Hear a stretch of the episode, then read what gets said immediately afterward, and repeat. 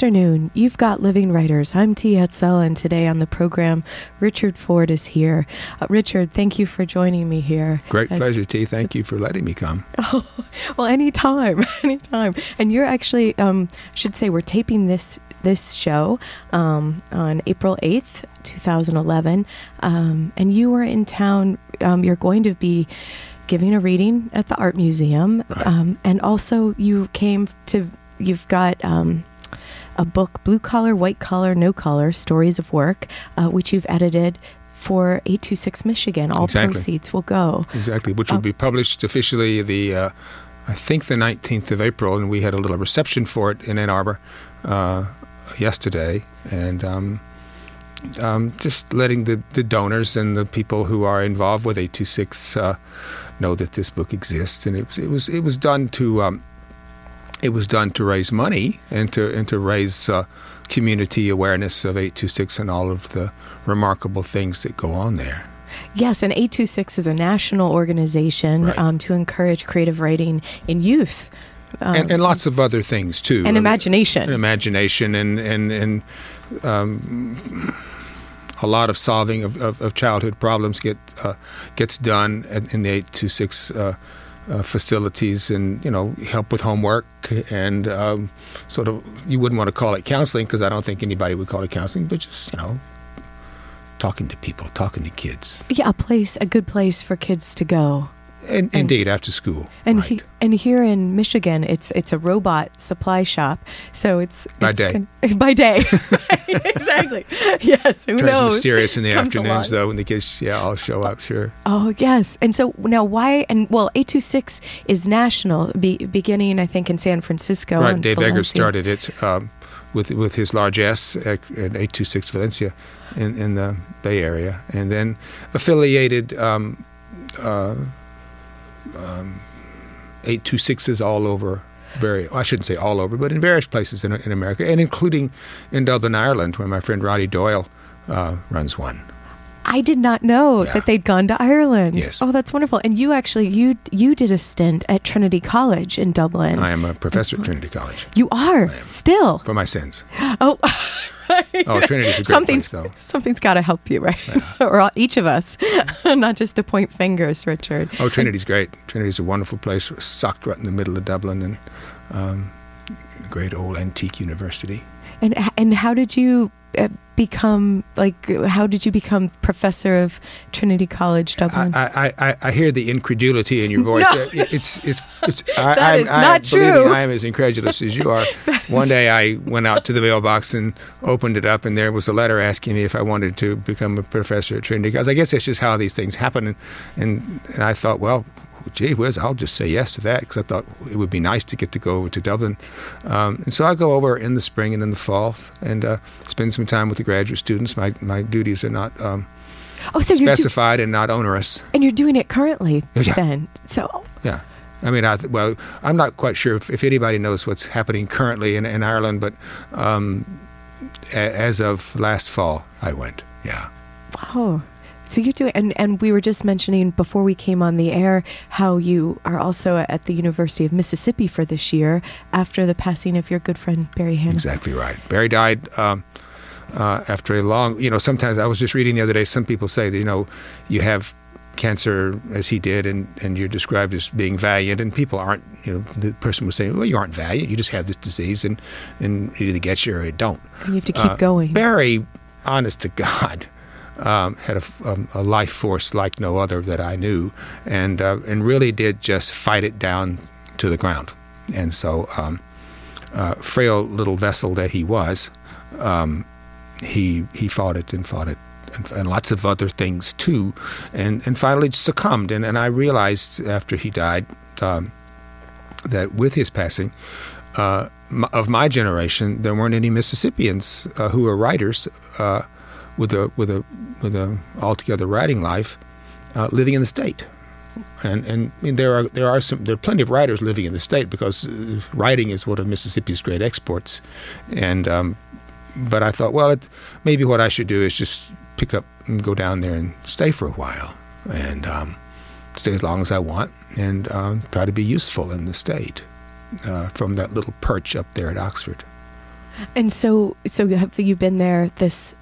Well, you were in Dublin in the fall. Right. I'm not. So- the, my life is, is hardly charitable. uh, you know, I, I try to duck out of as many responsibilities as I can, and, and, and try to maximize the ones that I actually seize. And so, uh, you know, I haven't been to Mississippi yet to do this this stint. It begins in the in the dog days of this coming August, and, and lasts until the end of the second semester. Well, having been born in Jackson, Mississippi, Yes. um, you can you can probably you know the summer, the August that you are heading towards. I know you, it. you know it deeply. I know it. Uh, it, it brings up serious questions about my sanity, but uh, I, you know, the heart is is the heart. So yeah. Later we'll hear about the whole the the the holes in the heart, the heart's holes. yeah, Um, from Mark. Yeah, So that'll be coming on deck. Oh, we should mention Jerry maybe Douglas. briefly. Yes. that, that that wonderful dobro that you heard uh, at the at the top of our conversation was from the great Jerry Douglas. Uh, the best, as far as I'm concerned, for my money, the best dobro player in the world. and have you seen him play? Yeah, yeah. his- oh, Oh yeah, I have. Um, he's a remarkable guy. He he is the he's the guy who plays uh, behind Alison Krauss when she plays with her band, but he has a, he has a single. Um, a solo career as well, but he's a session musician for everybody. I mean, my God, he plays plays for everybody and is uh, remarkable, truly remarkable. It's the composition that we heard um it was even though there was there was this quiet intensity about it it was it was almost as if you could hear the the thinking piece of the music in it somehow It's quite harmonious, uh, uh, quite melodic uh, when when he plays, and he, he, no easy trick on that instrument to to, to play melodies and, and, and to and to play cohesive. What he he says it himself. He said it's hard enough to to to play this instrument behind people singing, but it's much harder to write for this instrument uh, completely intact uh, compositions. He says so. It's not me saying it. No. no one needs to say, "Oh, No. Ford doesn't know what he's talking about." Ford doesn't know what he's talking about, but Jerry does. do you play any instruments Oh, I used to play several instruments, but you know, I not smart enough to do two things at once, and so um, I gave up all of my other uh, affinities when I was 23 and started being a writer. Actually, right here in Ann Arbor, Michigan. Let's let's talk about well you know what maybe i'll read your short bio in the back of of blue collar white collar no collar stories of work um, just out uh, with harper perennial i guess april 19th it will be I think out. you've got one in your Um, hand, though. I do. It's a it's an artifact. It's right here in the studio. um, yeah, let's start with this bio and then fill in some of the, Okay. the pieces, if you don't mind, Richard. Richard Ford is the author of the story collections Rock Springs, Women with Men, and A Multitude of Sins, as well as six novels, among them The Sportswriter, Wildlife, Independence Day, which won both the Pulitzer Prize and the PEN Faulkner Award for Fiction, and most recently, The Lay of the Land, which was a finalist for the National Book Critics Circle Award. Ford is at work on a new novel and a collection of stories. He lives in Maine and New Orleans and Dublin and Oxford, Mississippi. Uh, well, that, can't live in all those places at once, I guess. But M- Maine and New Orleans is, w- w- it was at least true when I wrote that. Uh, but my my wife um, just left her position as assistant deputy mayor of the city of New Orleans and came came home to me um, on Saturday. In fact, she's been down there for a year. Yeah, being a public official. Yes, because I think it, in one of the iterations of your bio- biographies that I've read, um, uh, there was a time where you lived, I think, on, was it Bourbon Street? You ac- 1139 Bourbon Street. We moved there in 1989 and lived there until I think 2001 or two. Then I just got tired of the the yammer uh, of Bourbon Street, and we moved uptown to Sixth and Coliseum, and then Ray Nagin became the mayor of New Orleans, and he, being the moron that he was and is, uh, uh, fired my wife, and so then we sold our house, and we had a place in Maine by then, and we moved up to Maine. Because she had been a city planner before she was the mayor. She got a degree from the University of Michigan, 1976, in uh, urban and regional planning. Okay, and so that's when you you guys were here. So maybe we could fill in some of the pieces because you you came um, up to Michigan State for undergrad, I did from Mississippi, and then and then I spun off after that and had various little stints like a stint here, at law there. school. Yeah, And a stint in the Marines and a little bit of this, a little bit of that. Um, how long did you stay in the Marines? oh, Richard? not very long because I got hepatitis, and uh, upon being in, and then I then I eventually was discharged um, before I could go to Vietnam, where I was int- intended to go. Um, but it was 64, so that's where everybody was going. Yeah. Um, So in some ways, it was so lucky that you got hepatitis. Then. well, you might as well say that. Here I am sitting here. Yes. Uh, it- yeah. It probably didn't Probably feel that. if I'd been, you know, if I'd gone where I'd been intended to go, I might would have had a harder time being here now. Uh, a lot of Yeah. those guys didn't come back. not on living writers. That's right. Yes. That's right. Oh, uh, but so glad that you you are here, and I'm so sad that so many didn't. Yeah, return. well, you know, Of you, course, it's, it was a thing my generation did. It went to that war, and uh, I think there will always be in me some odd sense that I, uh, as stupid as it sounds, that I that I missed the, the great event of my generation by now going over there and getting blown to bits. But, uh, um, you know, you didn't go, you didn't go. You tried to go, you tried to go. It's, um, well, you- hard to put yourself hard today in like 2011 to put yourself back into the mentality of a 20 year old in 1964 what you thought was important and we were all going to be drafted anyway the, the reason i joined the marines was that uh, i was either going to be drafted or and put anywhere. put anywhere, and I uh, thought I should at least try to exercise some discretion about where I went and how I got there. Yeah, that's the Marines were, you know, macho challenge to me. Yes, maybe maybe now you would be thinking, oh, Navy SEALs or Oh no, I was I knew then there was no way of no that that's another wh- whole brand of human being from what I was. I was just marginally good enough to get in the Marines. uh, and then um, it's I. I think it's it's interesting that you say that there's that was of a time, but I feel like um, young people uh, across the nation they still almost those feel those tugs. Maybe it's because a lot of the military recruiters are still going out into rural areas, or that's presented as one of the options of how you can be Mhm. so, be someone or be something or, or leave your town or, or well, I'm, I'm probably too old to know what young people feel. Uh, I don't teach. I don't, I'm not around them very much, and so I, I don't seek them out particularly. Uh, and so I, I, I don't, I don't know. But And I have a very strong um, impulse to think that, that when you get out of high school, you, you definitely ought to commit yourself to some kind of public service for the country, women and men alike. And it doesn't have to be military. It could be military if you wanted it to be. teach for ought to- America. It could be- you know, the government.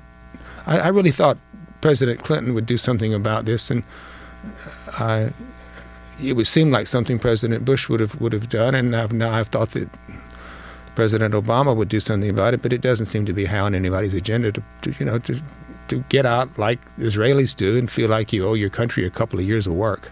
Mhm. Um, and I did it.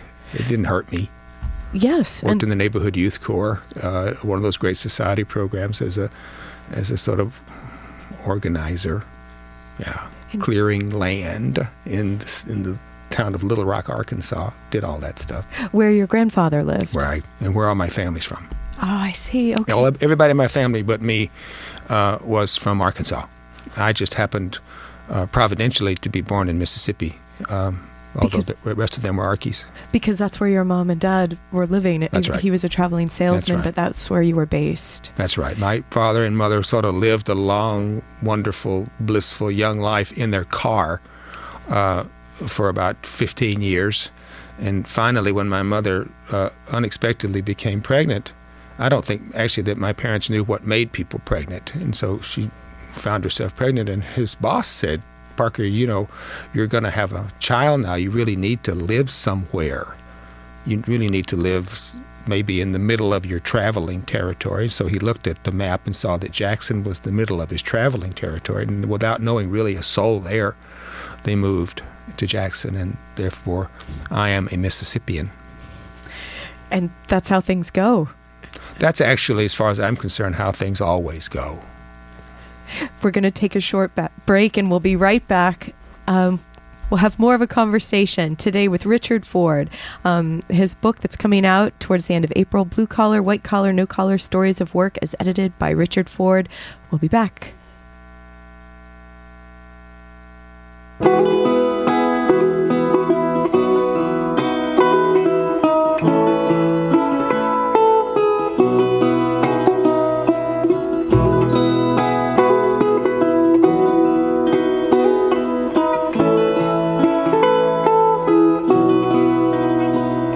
You can tell me your troubles, I'll listen for free. Or regulars trust me, it seems.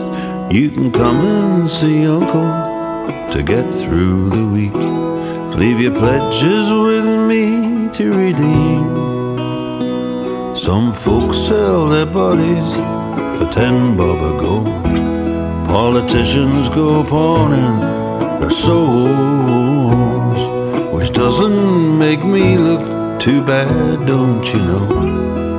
Me with my heart full of holes, all my yesterdays broken, a watch with no face, all battered and old, bits of the movement all over the place. And a heart full of holes,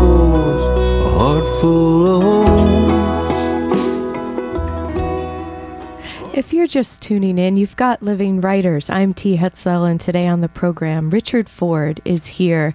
Um, and thanks to the Liz, Liz Wason, for engineering.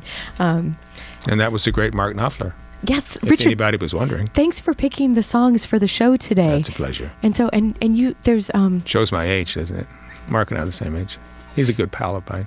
Uh, I did a book tour in, in um, Germany uh, four years ago, and we went to every hamlet that there practically is. And when we did the every night, we would do this reading in a little dog and pony act. And um, you and I Mark was- Knopfler. no, Oh. but no. when Me, me and Martin Knopfler, uh, we played this. We played this song, and it, I, I love this song so much. I never get tired of hearing it. Um, but he's a, yeah, he's a, he's a, a bud of mine. Yeah. But but what? I'm sorry because I I derailed the Germany story then. So well, there isn't really a, an end to the Germany song uh, story, except that I played this song every night, just in in, in the run up to what we did. Oh, okay. Because I was reading, I was reading from the Lay of the Land, a novel I wrote and published in Germany in 2007, I guess, and um, we just played that. Is is that is that strange when um, the novels had its life here in the states and then it comes out um, maybe a bit a bit later in another country with and there's a translator involved and um, It's to be wished for. There's nothing strange about it. You just, you know, uh, you're just a, a lucky duck if, if if that happens to you. I never went to Europe uh, when I was young, um, and I don't know why. Uh, I guess because you know, growing up in isolated parochial Mississippi, I really felt like I had the most to learn about my own country, and and even though my family's Irish, um, I, I I just never went, and so finally in 1985, I was 41.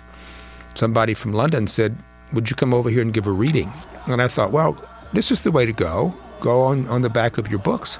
So, and then that sort of happened and changed that part of my life. I got to go to Europe then, so you went to London and then after that to Paris, and um, and then after that, the books, you know, luckily got translated in, uh, into 30 languages, and so um, uh, they've sort of let me go here and there in, in, in my life. But, but you know, I should say to you, you know, eh, Europeans look at American literature um, differently necessarily from the way that Americans look at American literature. They're interested in American literature largely not for the stylistics, but for what it tells them about our culture and sort of curiosity about American life and, rather than literary achievement. And, and, and so my books are about America. They're set in America. They essay to be books about American life. And so I think they got taken up for that reason, apart from whatever literary appeal they might have. Uh, it's true your books were sort of battling the um, the like the the Dallas and the um, the different Yeah. shows that were over. That's right. Um, that were actually people thought were American life. That's right. I mean, is it so? I mean, the things that I might like about my books probably are if anybody likes them in France or if they like them in Denmark or someplace. Uh, it's probably different from what somebody else would read them for. It's it's also the case that each generation of writers coming along every 20 year period, there are about five or six writers who sort of get plucked up and sort of force fed into the various European cultures. And, and, and I think I got plucked up a little bit because of Ray Carver, because he was my great pal. And when, when Carver went to, uh, to Europe, he went over there and, and, and told his editors, you know, I've got this friend who's who I think is a good writer. Would you look at his work? And so, I mean, I sort of got lucky that way. Uh, everybody, everybody has the route to whatever luck they have. Different. You had to have the the stories. You had to have the novels, though. Well, you, you have them. to do the work, Right. but there's plenty of great work that gets published and written in America that doesn't have a sensational life abroad, and that, and that's just a roll of the dice, really. As far as I'm concerned, little to do with quality. But it's like winning prizes. Uh, many, many, many wonderful novels get written that don't win prizes. I mean, I can think of four or five writers right now who uh, never won anything in their life who I think are, you know, wonderful writers. Do you want to name them? Well, we could no, give the I rich, don't because it'll could- make them it'll it'll it'll, it'll make Okay. them seem, you know, um, gut shot or or, or it could be or the Richard luck. the Richard Ford prizes right here, right now, living writers. Well, somebody wins the Richard Ford Prize every day because I buy a book most every day. you so- do? Oh yeah. Oh, good. yeah, Bless yeah. your cotton socks. Well, somebody has to buy them, right? yeah, exactly. you might be.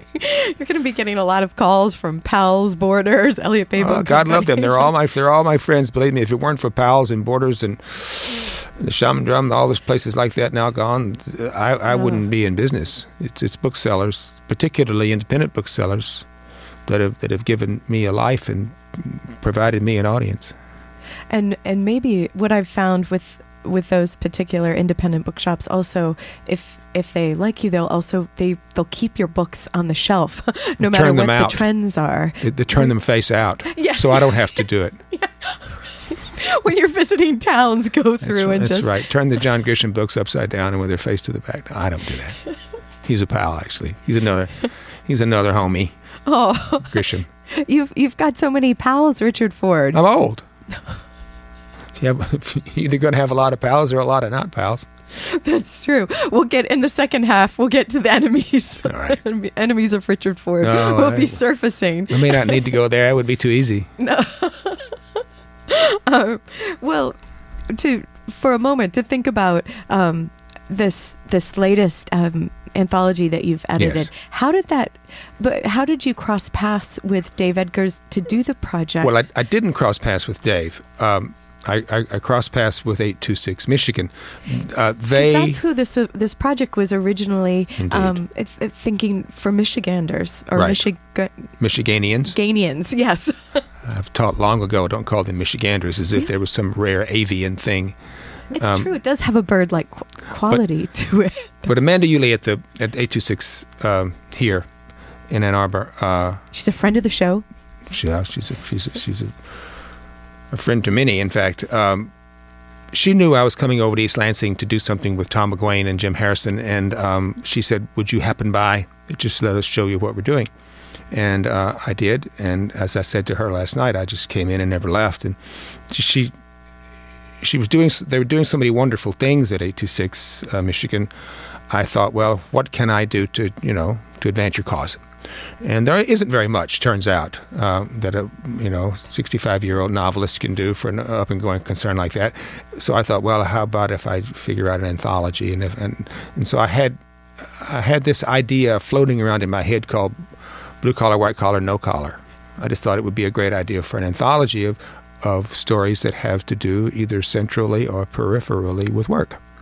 And uh, so that's what I did. I found a lot of wonderful writers uh, who I leaned on a little bit, uh, whether they be Michiganians or not, like uh, Jeff Eugenides and um, Elizabeth Strout and um, Toby Wolff and Jhumpa Lahiri and Stu Dybek and people. A lot of those, as you hear those names, they have some they have some relationship to Michigan. Yes. And so um, Nicholas Delbanco. Nick Delbanco, absolutely. In fact, his in Max Apple, uh, Nick Delbanco's story was sort of the, the centerpiece for doing it. Because um, it's the one, really, it's the one story in the anthology which is about writers at work. Yeah, which yes. is a terrific story. And you, meant, would you mind reading a, a, piece from your introduction, Richard? Uh, well, I'll read the beginning. Um, it causes me to say the least about it. When I was growing up in Mississippi in the 1940s and 50s, my father worked as a traveling salesman, and you might say my family lived in a world dominated by work. My father had gained his job during the heart of the Depression in 1935 and kept it until his dying day in 1960. It was a source of considerable pride to him, not to mention relief and the sponsor of most of our family's material well being, that he had one job through the Depression, the World War, and all of the 1950s. His job meant viability to him, to us as well. It meant self esteem. It meant he was a producer. It suggested important self knowledge and self mastery. It implied some hold on good character. It solidified him as a family man. Work, having a job, being employed, making a living became virtually synonymous with its gifts, and as such became a virtue in itself. Thanks for reading that, Richard. Well, I realized, you know, that um, as a writer who's making up human beings and writing them on the page and trying to make them plausible, that one of the ways in which, for me, characters become plausible is that I provide the reader with some sense of how they earn a living. Uh, he's a plumber, he's an airplane pilot. When I, when I know that about a character, it begins to be more the character more palpable to me, more feasible, and I and I thought from that little springboard back to my youth, when my father would, and he knew we we knew very few people really, because we lived in Jackson and they didn't know anybody in Jackson. So he knew men on the road. He was a traveling salesman, sold laundry starch.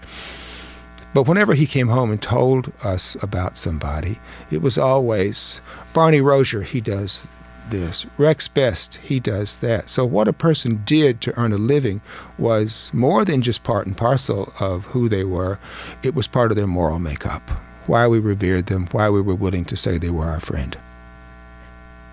And and and something about the moral makeup, not as like a, but not as a judgment, really, or is that, or is it implicit to say? I, I, because it doesn't seem like a judgy thing when you're saying that. It seems almost. No, it was, it's a bona fides is what it is. It, it, it, meant all the things that I just enumerated in that introduction. It, it, it, it meant that you were a producer. It meant that you had a certain amount of self knowledge, that, that, that you knew what you were good at. And the flip side of that, and I think why this book is uh, especially, it seems um, like a tender thing that this was envisioned for um, Michiganians, is that because so many people in this state, as well as other states across the country, though have been struggling with not having even the option, not Indeed. having an opportunity to work. I mean, as long as I've lived in Michigan from 1962 on and in and out through the years, what one knows about Michigan is that it is about jobs. And, and when you hear jobs and the job statistics as a way of measuring the national health reported in the public press, it is often uh, with Michigan as its laboratory. Uh, as as things go in Michigan with jobs, so goes the health of the country. So it seemed to me to be uh, apposite that a an anthology that's published in Michigan, it means to support Michigan kids, be about jobs. We're going to take a short break. Um, today on Living Writers, Richard Ford, his book, Blue Collar, White Collar, No Collar Stories of Work. We'll be right back. Oh, one, two, three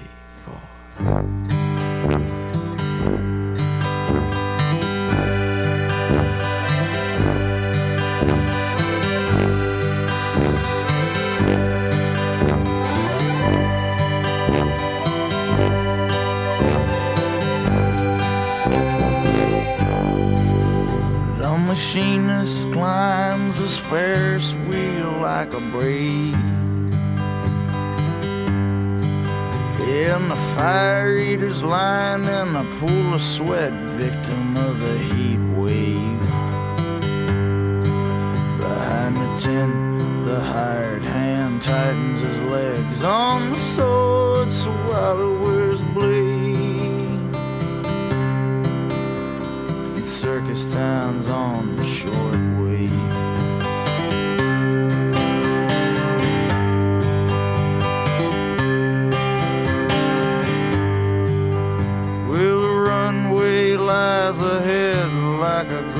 false dawn. Whoa, fat lady, baby mama, Missy Bambo sits in her chair and yawns. And the man beast lies in his cage sniffing popcorn. And the midget licks his fingers and suffers Missy Bambo circus town's been born. Welcome back. You've got Living Writers. I'm T. Hetzel, and today on the program, Richard Ford. Um, And that was the boss, by the way. that was the boss. Uh, I think it was, you know, I, my my my Talking about work. the, the, the Hardest working man. The other persona that I have is uh, is, is of a Jerseyite, and um, I, th- I think probably if it was the Sportswriter, Independence Day. Is Yeah. this uh, Frank Yeah. Bascombe? I think if it weren't for Springsteen, I, I'm sure I would have never written any of those books. Absolutely, yeah, because he um, made some freehold, uh, so he knows it right in the middle. Uh, he he he just kind of made it seem possible that you could write a kind of a poetry about a place that is generally considered to be so unpoetic, and now, now these unfortunately these uh, reality show nitwits have stolen it back away from us. We have to we have to find a way to wrest it again from their grasp. To restore a, a, a bit of Snooki et al. poetry? Yeah, I've never seen that. I Me Either. I'm afraid to see it. I've, I've seen sketches about it on like SNL and different. Yeah, Maybe we, we shouldn't be afraid of it, right, Richard? I'm afraid of it. but that was and and the storytelling quality Oh, that yeah. Springsteen just always brings. Wonderful narrator, a wonderful narrator. Yeah, and again this melodic way of being that's i don't know if it's just the theme for today richard but all the the songs that you've picked it they're all s- melodic in the the foreground and then this some with the storytelling yeah. um, They have a kind of odd melancholy quality too. At least, at least to my hearing today, I I don't think of myself as uh, a melancholy person. Um, uh, more aggressive and bad tempered than anything else, but uh, uh, but those are melancholy songs in a way. But they're so sweet tempered in a way too. Yeah. yes it's um Bruce Springsteen was going to going through Youngstown, Ohio, and a friend uh, um, of a friend tells a story. He had a job working at a plant there in the evenings, like maybe keeping it open to a certain time. And he also was a, a, a radio, like a DJ in morning hours. So he kind of was, had an odd job keeping the factory open at night or hmm. a night watchman or so. And Springsteen had played a show and wanted was interested to see it because of Youngstown being a place that had been huge industrial force and um and the the man was uh, Viking Jim he wasn't meant to let people in ever but he said it's the boss of course I'm going to let You him bet. come in Who's not going to let the boss in? well and then so he did and he doesn't regret it but he got fired Oh, he did. awful For that. yeah yeah and I don't know and I I can't Doesn't say much for Eastern Ohio, does it? no, no. Um, and I can't remember now because it was it deep into the night of of um, fiddle playing and other things. So I can't remember. I was like, "Did you ever tell Springsteen?" Like, I mean, I think I think if I'm just trying to remember this in a like a like a happy way, I think he's like, "No, I didn't want to tell him. I didn't want him to know everything was okay. I didn't need that job, but you know." Well, if you have to give up your job, makes a better story than the job was a job. That's true. Yes, talking about work Yeah. as we are, um, and I loved in your intro. This was just, just one of the best introductions to any anthology I've I've I've read in a in a very you. long time. Richard, um, just uh, you're just coming just so alive on the pages here um, as you're starting to frame That's where I should be. the whole. if I'm going to be alive, that's where I want to be alive. Yeah. Yeah. Well, I mean, it must be kind of amazing too, then, to have because here you talk about the choice to become a writer, and then how um, you had this idea of being a writer. Uh, it's I don't know, in the late 70s when I was 35, I'm reading from the introduction here, and after writing two novels, each of which brought some credit to me, I was offered a fairly low level, no future teaching job at Princeton. A fact that wasn't so impressive to me, but caused my mother virtually to swoon. Oh, Richard, she rhapsodized, I'm so glad you're finally getting started. Not that I hadn't had jobs before then. I'd had plenty. Being a locomotive switchman on the Missouri Pacific Railroad at age 17, being a house detective in a bilgy old drummer's hotel in Little Rock, and that wasn't all. But as a working writer, I thought just really, really lovely. Well, um, God love my mother. She uh, never stood in my way. When I uh, told her that I was thinking that I was going to be a writer, she just gave me a look at, uh, you know, the painting The Scream. um, it's just the sort of the look she gave me. Uh, 1968 in Little Rock. It was raining outside. Uh, what did she have? Did she put her hands up to her cheeks as well? Well, she kind of did in a way. She said, "You are." She said it with that sense of resignation. I said, "Yes." I said, "I failed at everything else." I said, I, "This is something I haven't failed at yet, so why not?" It's existential freedom. Or that's something you felt good about. Well, I, well, in a good Augustinian way, you know, feeling good about it was the absence of not feeling bad about it. But something kept you at it. Desperation, fear of failure, uh, ab- absolutely, those are the things that kept me at it. I mean, I can I could uh, ascribe to it the highest of possible uh, uh, intentions and motives, but it was just fear of one more failure. I think that kept me at it so assiduously. Yeah and my wife. I mean, uh, the girl I married uh, said to me, "Look, this is a wonderful idea." You, you, know, why on earth she would have said that? I had no evident talent at all, but she said, "Yes, this is a wonderful idea. You do that." And so we got married in 1968, and we're married today, and and she still says the same thing. So I mean, every writer I think needs somebody in her or his corner, and she was in mine. And my mother was not not in my corner. She she just kind of she read books, but she just kind of looked at me and thought, "Oh, okay, fine." Um, and I wasn't asking her for money, and I wasn't living at home. Um, I was fairly uh, hardworking at what I did. That's about all I could be. So uh, she got along with it okay, and uh, saw me publish a couple of books before she died, and, and I think that made her happy. And and did you did she read those those novels, those My first books. novels? Yes. You know, that's a good question.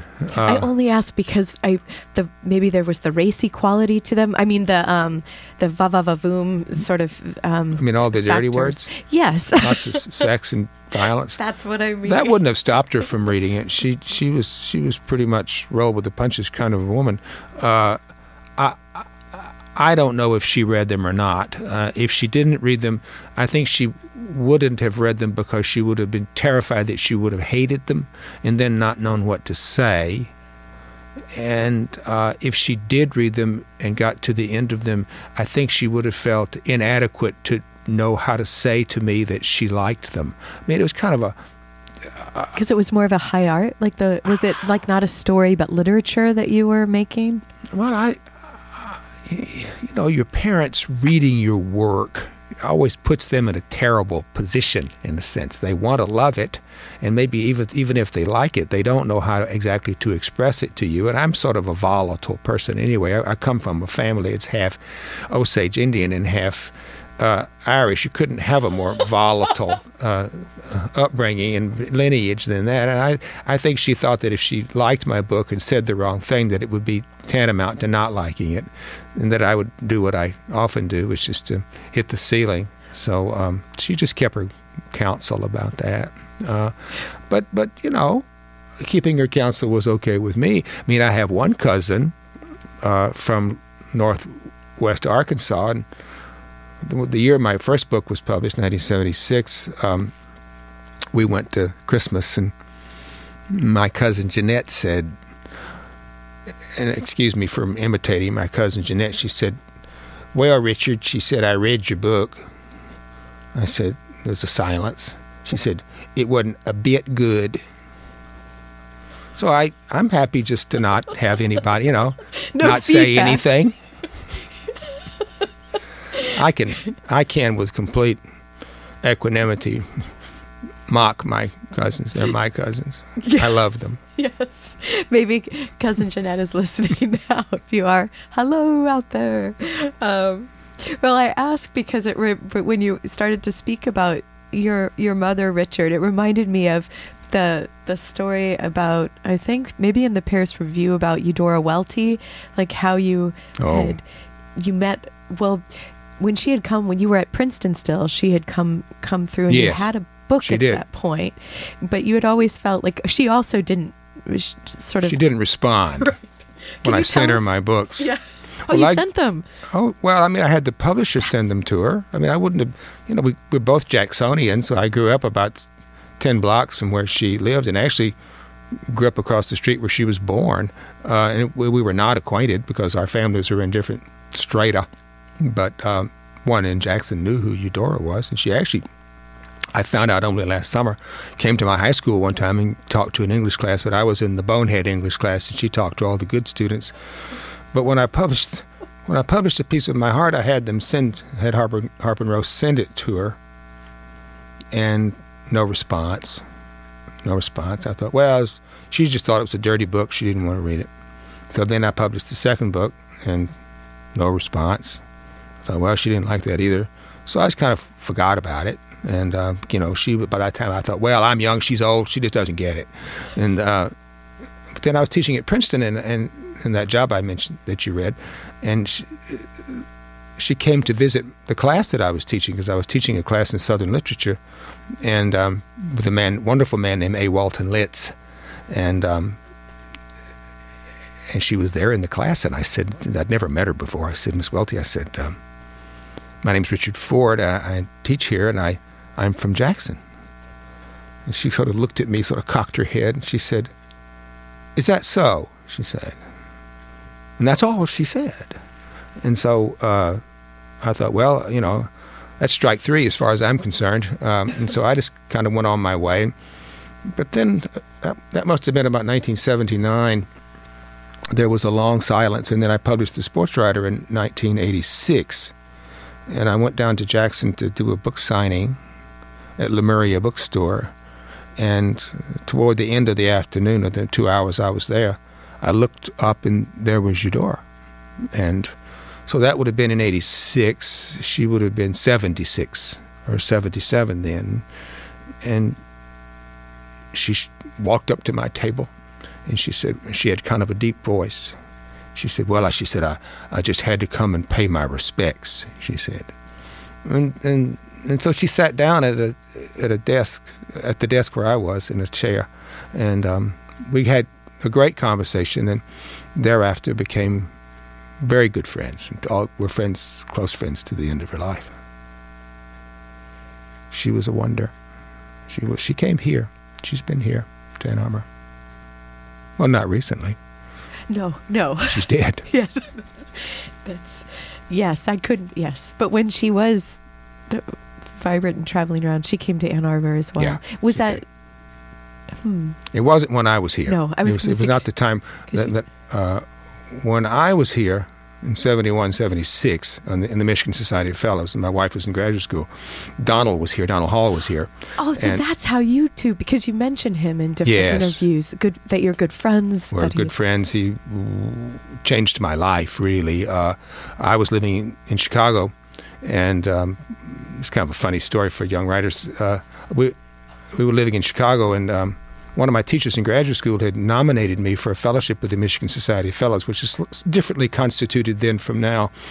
It was originally intended with the Ford Foundation grant to bring to U of M campus people who wouldn't ordinarily gravitate to such a place. Novelists, for instance, people who didn't have, you know, who, who weren't pursuing degrees, that kind of thing. And um, uh, they wrote me and said, "Would you like to be considered for this fellowship?" And I said, yeah. They said, well, we understand you're writing a novel. And I wasn't writing a novel. They said, well, why don't you send us some pages of your novel and we'll consider you. So in the in about five days that elapsed between getting the letter and sending something back, I wrote 50 pages of a novel and sent it over to, to, to Michigan. And Donald was the person who read them. And they invited me to come, which changed my life. We're going to take a short break and then we'll be right back.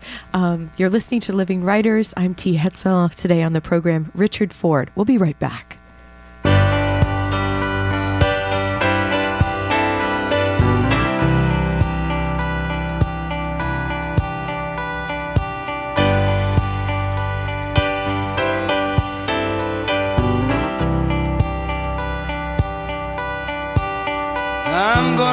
Myself a house in the shade of the freeway.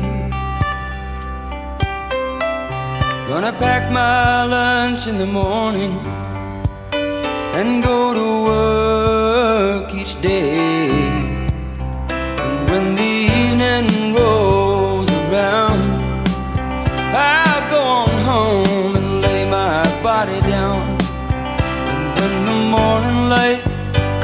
streaming in, I'll get up and do it again. Amen. Say it again. Amen. I wanna know what became of the changes we waited for love to bring. Were they only the fitful dreams of some greater awakening?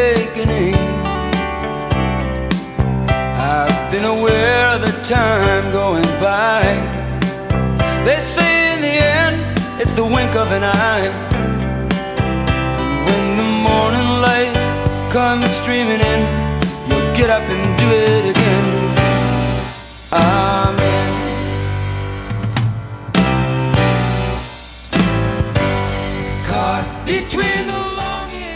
Welcome back. You've got Living Writers on WCBN FM Ann Arbor. I'm T. Hetzel today on the program. Richard Ford is here. Um, and also, let's see, well, we're going to, Richard, would you mind reading? um, Glad to. This is a one of the- story from a, a book of stories I published in 1987 called Rock Springs, and this is the beginning of a story called Optimists. All this that I'm about to tell happened when I was only 15 years old in 1959, the year my parents were divorced, the year when my father killed a man and went to prison for it, the year I left home and school, told a lie about my age to fool the army, and then did not come back. The year, in other words, when life changed for all of us and forever, ended, really, in a way none of us could have ever imagined in our most brilliant dreams of life.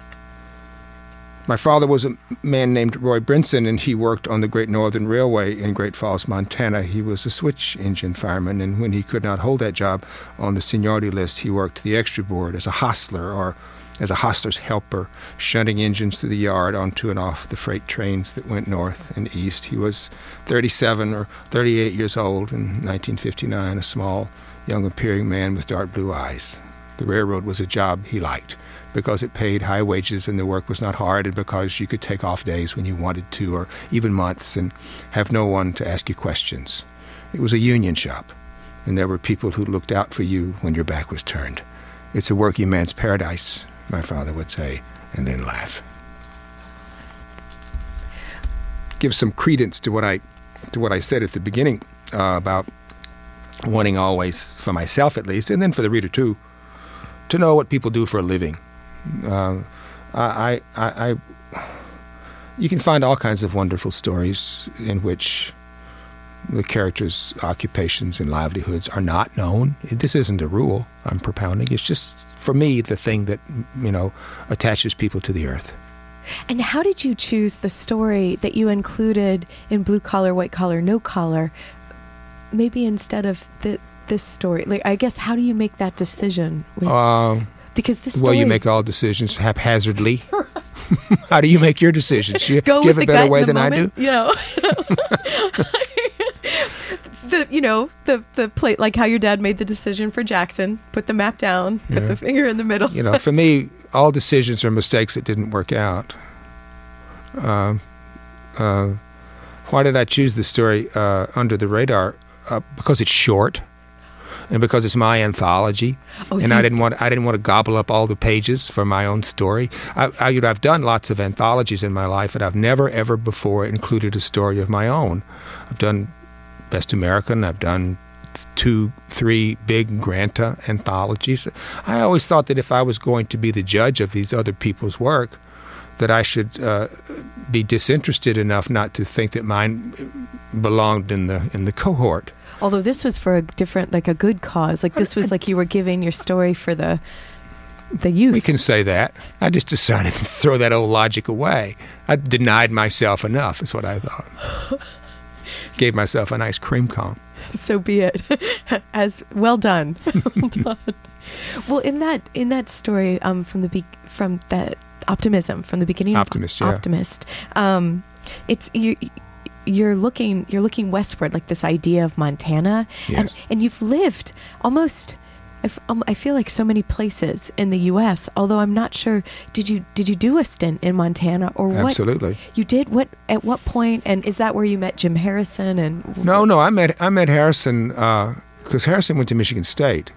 right. You know, there's another college in this Oh, is there? in the state. Uh, um, I met Harrison in 1975 because I had a book being published, the first one I did, and uh, the editor sent it up to Jim. I didn't know Jim; he was living up in Lake Leelanau, and uh, Such a beautiful yeah. place. and he's from up there, uh, and he, you know, gave the book a nice endorsement, and I, I sort of happily invited myself up to visit him, and so Kristina and I just got in the car and went up to, drove up there and had you know spent a couple of nights with him, which was wonderful. But no, the Montana period of my life, and you know, Jim has just moved to Montana within the last seven or eight years. Uh, he lived up in uh, uh, up there most of his life. I think Uh, to be closer to the grandchildren, maybe. Apparently or- so. who, who yeah. knows? Why anybody would do that, I don't understand, Oh. but, uh, but he did. Uh, um, my wife got a job as the head of city planning for the city of Missoula. And I was in the midst of writing The Sportswriter. And I said to her, we were living in New York, she was teaching at NYU. I said, whoa, whoa, whoa, I I, how am I going to go to Montana, a place I've never been before, so you can have a job and write a book that's set in New Jersey? She said, you make stuff up, make that up. So I went with her to New Jersey, I went to, from New Jersey to uh, to to Montana and, and wrote the rest of the Sportswriter. Basically, well, most of it in Montana. Uh, um, occasionally, I would have to go on uh, forays back back to the Garden State and go drive around in my rental car, reading the landscape into a tape recorder, then take it all back and transcribe it and stick it in the book. But that's okay. You know, you should be able to. I, I wrote a, I wrote a novella set in Paris on an airplane once. So, um, Well, sometimes it's even helps to be apart from the place when you're, because of what the imagination aspect of, or what's actually deeper than what's on the surface of the place is what you're. there's a after. wonderful Richard Hugo essay called "Triggering Town." Oh yes. You know that essay? Yes, I do. You know, it's all about that, about how, how you have to you have to kind of turn turn your head away from a place to write about it, to change it, to be able to you know, it's the same with writing about human beings in fiction. When you when you try to stick your you know your grandpa Earl uh, whole cloth into your book, all you get is Grandpa Earl. Uh, and so what you really need to do in your writing fiction and writing characters is to you know have them mutate and change and and adapt to what happens uh, unexpectedly in the story. So to the extent that you put real people into your books, uh, you're causing yourself some problems. Your trust your imagination in those things is the thing. Pick a little, you know, you know, pick his toupee and the fact that he had a missing index finger, and let that be all of Grandpa Earl that finds its way into your story. Because it sounds like that's quite enough of Earl. Pretty Yeah. good, isn't it? Yeah, it is. I can almost great. see myself. That's right. Me too. did you did you know Richard Hugo as well then? Dick Hugo died the year I moved to Missoula. He died just before I got there. So I, I was not privileged to know Dick Hugo, but I know know his poems very well. Yeah, because he built that writing program there. Yes, he did. Yeah. Yes, he did. He and Bill Kittredge. Yes. Yeah. Who's still there? Yes, he's still living yes. in Missoula. Yes. yes. Yep. And and then James Welch too. Did you did you know I him? I knew Jim Welch. I, when we lived in Missoula, which was from 1983 off and on until 1989. Uh, Wow, so there was that's a quite big chunk. Quite a coterie of writers around there. Jim Welch, uh, uh, Jim Crumley, Max Crawford. Uh, McGuane lived over in the in Kid Kittredge, and McGuane lived over in the middle of the state, and uh, Bill Hjortsberg. Uh, a whole lots of writers in Missoula. All many, most of them really good writers. Jon Jackson from from northern Michigan. Um, yeah. So what a great so but it seems like um, Montana at the time even though you weren't maybe or maybe you were starting to write some of the short stories wrote them all while there. you were there. Oh, you I wrote did. all those. I wrote all those stories in Rock Springs, interstitially, and uh, and during the period I was writing. Uh, it makes, it makes it sound like a heroic effort. It, it wasn't. It, I just wrote those stories between stints of writing the Sportswriter. Yeah. And it said in I think the your Paris Review interview that you wrote short stories so you'd have something new to read each That's year right. when you went. Is that Well, it was it was true of some of the stories in Rock Springs that people would ask me to come give readings, and when you're in the midst of writing a novel, it you don't know all of the pieces that you really want to read unless you're very lucky, and I wasn't lucky with that book. And mostly, I don't read out of the Sportswriter. Uh, books can be really good uh, and not have anything to offer. To, for public readings. I mean, Eudora used to read the same stories over and over again. She used to read Why I Live at the P.O., Powerhouse, um, Ida M'Toy. Three, she had about five party pieces that she typically read, but because she just didn't feel like the other stories, either they were too long or that the sentences were too in, too involved, they just didn't lend themselves. And likewise with with novels, novels don't always pop right out and give you something to read in public. So I thought, well, then I'll write some stories which will be short enough and they will be in a kind of a laconic style, which will let me read them read them with some ease. and it seems like and and writing the sh- so moving between the the novel genre and then the short story you could do it with some well I don't want to say with some ease that sounds presumptuous but you are good at it writing writing isn't hard. if it was that hard, I wouldn't be I wouldn't be doing it. Uh, I, you know, you writing is you hard can get all involved. Let's have an you get all involved in the difficulty of, of, of, of what you do. You know, the fact that you write novels and stories. Gee, how, it just it's monkeys do these things. You know, look look, look at the books around that monkeys do actually successfully write. Uh, so, you know, that's, let's don't get all grave about being able to write stories. I mean, Someone once told me a monkey could do the microbrewing that you're doing, and I was like, "Hey, thanks a lot. I'm still trying to get the hang of it." well, but your short stories, I mean, and there's a monkey in Rock Springs. Yes, there the is. title story that is I was born in the year of the monkey. Someone told me not long ago. I didn't know that because I don't know what any of those things mean. But monkeys do turn up in my life all all the time. Have you had a monkey? No, Not on your Oh. not yet. not on your back. Not yet. no. Cuz that that was like a strange little monkey that came in so sad. He just Um, came in to die.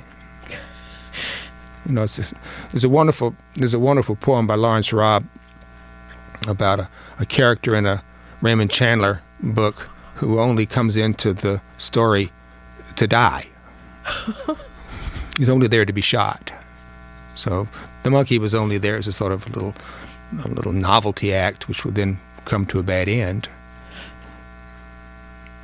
Richard Ford, this has been something that is coming to an end, but not a bad one, certainly. Oh. This has well, we been can start- wonderful. I wish we could end on a better note oh, than a dead monkey. Well, I know. And it's I don't know why I'm laughing. It's not That's because it's funny, maybe. But but you know, with the um what is the novel that's going to be coming out? Uh, It's called Canada, and it's uh, uh, set in Great Falls, Montana. Starts in Great Falls, Montana, and it ends in Saskatchewan. It's about two children whose parents rob a bank. Let's talk again when that comes out, Richard. I'll be honored. I would love that. Thanks so much Thanks, for T. today. Um, you've been listening to Living Writers today on the program. Richard Ford. He's edited Blue Collar, White Collar, No Collar Stories of Work. Pick one up um, when you can after April 19th. Thanks again to Liz for engineering. Thanks for listening, Ann Arbor and beyond. Until next time. Everybody's had a few.